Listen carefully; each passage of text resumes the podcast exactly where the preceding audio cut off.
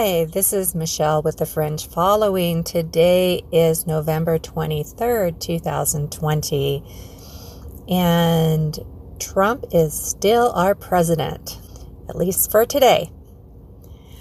I haven't recorded a podcast in about a week, and currently I'm re- recording my podcast in my car, so the sound quality might not be as good. But the places where I used to record, are now requiring me to wear a mask while I record, which isn't going to do great things for my sound quality. So I, I, do record at home sometimes, but that's not always feasible. So I'm hoping that you can hear me and that I can do my editing magic after I'm done so that um, this isn't a total disaster of a recording. Um, I usually have a mic that I can attach to my phone but I am going out of town this week for the holiday, so I actually sent that mic to myself so that I can use it while I'm out um, traveling for the holiday. And it's been really difficult to want to come up with any sort of podcast right now. There's just news that's rapidly changing, and the Trump presidency is very much still 100% up in the air, and every day it's something new. Today, or actually yesterday, it was announced that Sidney Powell is no longer or is not a part of the Trump team, Trump legal team, and she is pursuing her own avenues. And lawsuits. In reading up on it today, Rudy Giuliani said that it was because they were have, they had two different stra- strategies. That Sidney Powell, I guess, was attacking more Dominion, whereas the Trump team felt it best to focus in on election representatives in the state being biased and not giving Trump his true constitutional rights as a presidential candidate, as in they were fixing the election.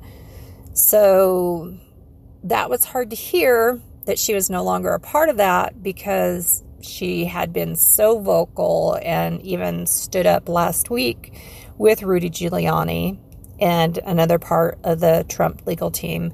So we had all assumed that she was part of it, but they have kind of diverted. And it leaves us wondering, well, now what the fuck?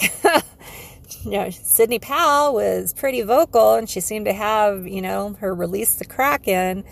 And she says she's still going to pursue those avenues. But I guess the Trump team thought it was a better strategy to diverge from her. And we just have to trust that. It's really difficult, really difficult when I think about the election, first of all, I just I don't see how there is no possible way from all the support and all I saw leading up to it and all those people that were so pro Trump and how many people showed up for Biden. I mean, I know there are a lot of liberals and lefties out there that supported Biden despite everything, including the Hunter Biden scandal and what was shown that Biden did, his backdoor dealings with the Chinese, all of that. But people still, you know, because of their hate for Trump, people I know, people I love, still voted for Biden because they hate Trump that much. And we all know that. But with that said, even though I personally know people that voted for Biden, d- despite everything, and of course, mainstream media played a huge role of suppressing all of that and downplaying it and not making it a big deal. There was that also, and those that drink the Kool Aid continue to drink the Kool Aid. And that's a hard, bitter pill for me to swallow, knowing that people I know and love continue to drink Kool Aid of fake news, fake press, course, they call our news fake news, fake press. They've coined that term to turn it back on on the right. But just after I've woken up and, and seen just how ridiculous the press is and why I felt led to throw all my eggs into the um, mainstream media anti podcast. um, yeah, it was hard. And to circle all back to that, I truly believe that despite those people I do know that did vote for Biden, I do believe with all my heart that Trump did get the majority of the votes. He did win these states. I do believe that. He won Florida, not a problem, not an issue. And many stats say that if you've won Florida for I don't know how many past years, I don't have the stat in front of me, but you're going to win. You're going to take the presidency. And he did win Florida. And I do believe in these other states there was impropriety of a large scale. And it's been interesting to see the peripheral news sources that I follow, Epoch Times and Daily Wire, I go to them because I do believe that Fox is severely compromised. Um, many people are angry, even angry at Tucker Carlson, how he went up against Sidney Powell and totally, you know, assassinated her character, basically saying that she didn't have proof, didn't show proof. And I, I, can see that. But in another way, I felt like he was echoing some of the frustration we as Trump followers feel. I'm not saying Tr- Tucker Carlson was right in his criticism of Sidney Powell openly and publicly. However, I know what he was doing. I feel that he was kind of parroting what some of us feel. Um, we haven't seen the proof. And, you know, many from the other side say that it's all smoke and mirrors. And we don't know. I know that I know that Trump won the majority of the votes by a landslide. And he did take all those electoral votes. So what worries me and bothers me, and what's hard for me to speak out against, is what does that mean now? If he doesn't win his appeals, if all those votes are certified and the electors decide to bring in Biden, they can make a choice to actually bring in Trump. Even if Biden won the state, the electors can, they do have the right and they do have the privilege to vote in whoever the heck they want. But the way things are going, I, I think we just lost another case in Michigan, and that's that's tough. I think that just happened today. So I don't think there's much left. I think he can't appeal. On the bright side, there was a Supreme Court redistribution and Republican, or rather, they're not partisan, conservative leaning judges do have an assignment for emergency appeals over these particular states, which is very interesting. That happened just a few days ago, and I will post that article on our Facebook page along with the link to this podcast. So it hasn't all shaken loose yet. But for me, I can't help but wonder what if it doesn't shake loose. And I don't like bringing in negativity, and I don't like, you know, I believe out of, you know, what we say can often manifest. And I don't like to give a lot of space and attention to my fears. But I can't help but wonder if he, if Trump, if brash Trump, who has unlimited resources, or at least enough resources to pay the money he needs to pay to appeal these states and their electoral votes. And he has the boldness of someone that I, I haven't seen ever in my many decades on earth and seeing many presidents, if he's not able to overturn it now, when will we be able to drain the swamp and get this cheating out of our system. Because if the Democrats or whoever, might not be all Democrats, but you know, we talk about deep state, people pulling strings. We don't even know who they are. Some say George Soros. But there's definitely a concerted effort. You have to see it. You have to see it in the press and even Fox. People now realize that Fox isn't such a good guy. And yeah, I've known that, and I've known that for a very long time. And the reason why is because they are all owned by the same people. And Fox is allowed to go a little bit outside and stretch and support the right side so they get their ratings and the right people, the right winged people watching them. And because they're not going to watch the left wing, so they get to pick up all of that ad revenue and everything that that brings. However, they are still part of the bigger machine of mainstream media. And that's why I gravitate towards the Daily Wire and Epoch Times and some of those Gateway Pundit and Breitbart. Some of those have a, you know, New York Post even. I was really glad to see when they broke the Hunter Biden story. That was huge. And when I go to them, you know, it's really great. I bring up Epoch Times and um, they show that um, Trump is ahead in the electoral votes and they won't give those other states to Trump, even though everyone else has um, of mainstream media. So I, it's always fun to bring them up on my app and say, oh, yeah, hey, someone believes like I do that the election has been fixed and that these improprieties do need to get worked out.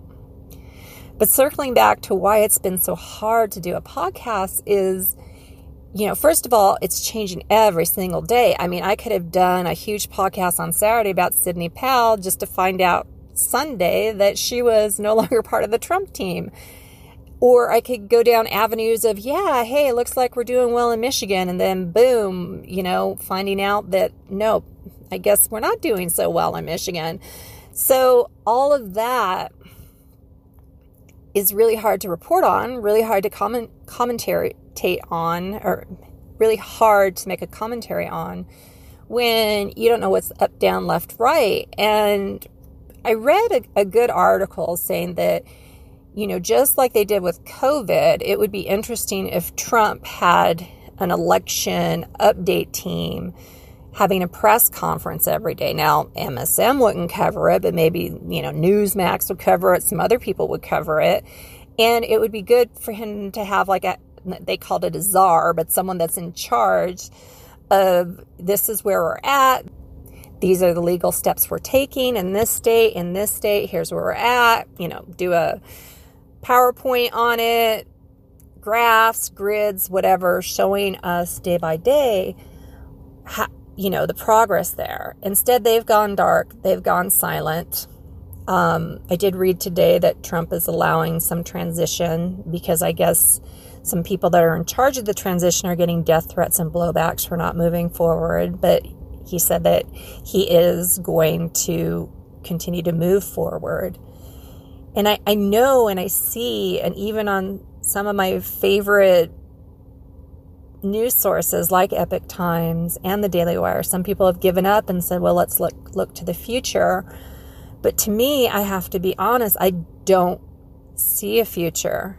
If the Democrats are allowed to get away with this now, and I truly believe that I believe that I believe that Trump truly won and got the majority of the votes, and there was huge impropriety and votes that why they shut down the Dominion machines in the middle of the night and the trucks with votes that they brought in that just had Biden on it.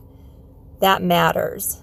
And they did it on a large enough scale. Yes, there's always going to be election fraud, but they did it on a large enough scale, especially in these swing states, to make Biden appear to be the winner.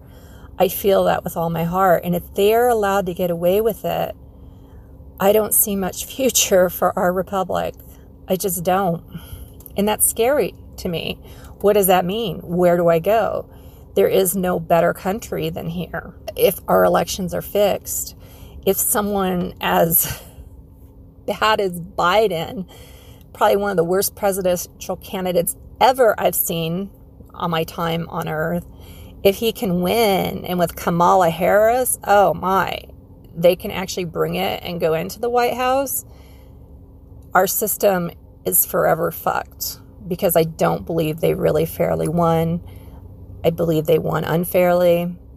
There's talk that this has been going on for a very long time with Dominion software and other softwares and backdoor routes and people showing how easy it is to hack it and Sidney Powell making a lot of claims with the numbers and all that. It makes sense. Maybe that's why even Obama won twice in a row. Maybe it's been fixed that far back. We weren't always using software to count votes, but at some point, somebody found a back door and decided to use it to their advantage. And that's very scary. And the Trump thing, that was a huge surprise, a huge shock when he did win. And for whatever reason, he did. I think that there was less of a coordinated effort. They really didn't think he would bring it. So they weren't as hyper vigilant about fixing that particular election. It snuck up on him and he took it by everyone's shock and surprise, as everyone was. And I really do believe that's because they weren't threatened by him and they didn't think maybe they had to work as hard on all of this. They thought, oh, Trump, he won't bring it. This is ridiculous. And he did. And this time around, I watched both elections, 16 and 2020. There seemed to be a concerted effort even Fox not calling things when they should be calling them, calling them way late, always making Biden look ahead, giving him California before that state even closed voting, always making him look ahead, building that narrative. And it's sick and it's disgusting and it it makes me want to vomit to be honest. To see the corruption in its full glory, if you want to call it glory, is just really hard to accept. Really hard to accept. Because then you have to ask yourself, how long has this been going on? Maybe forever? Maybe since JFK. Some say that nobody has gone up against a deep state since JFK. If you believe there's a deep state, I'm, you know, I'm beginning to really believe that there is. No, I, I, I know there is. There has to be. There has to be money backing it, backing Antifa, all of that. And these are the conspiracy theories that n- not everyone that follows Trump wants to go down. There is QAnon, yes, and they have a large following and they do dabble in these conspiracy theories, but not everyone that voted for Trump wants to go down these avenues. And I'm actually one of them.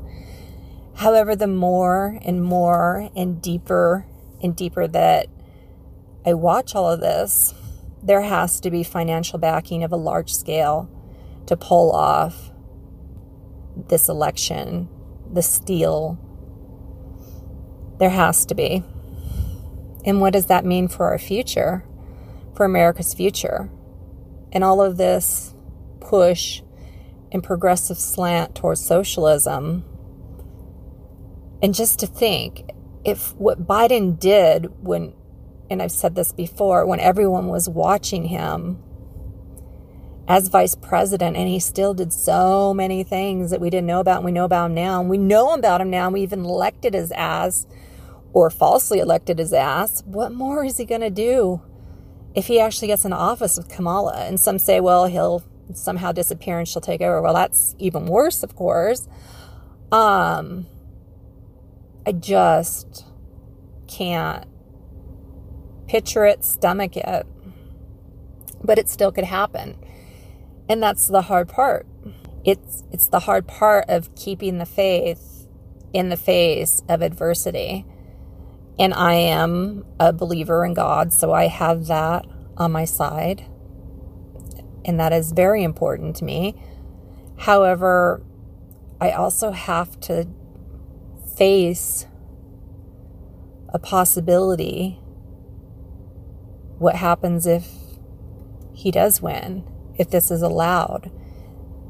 This is probably the one chance in my lifetime that we'll be able to really fight this. Because if they're allowed to get away with it now with all this attention and all of Trump's resources and his passion, you know, maybe he'll run again in 2024, but what's to stop him from doing it again? Um, they got away with it.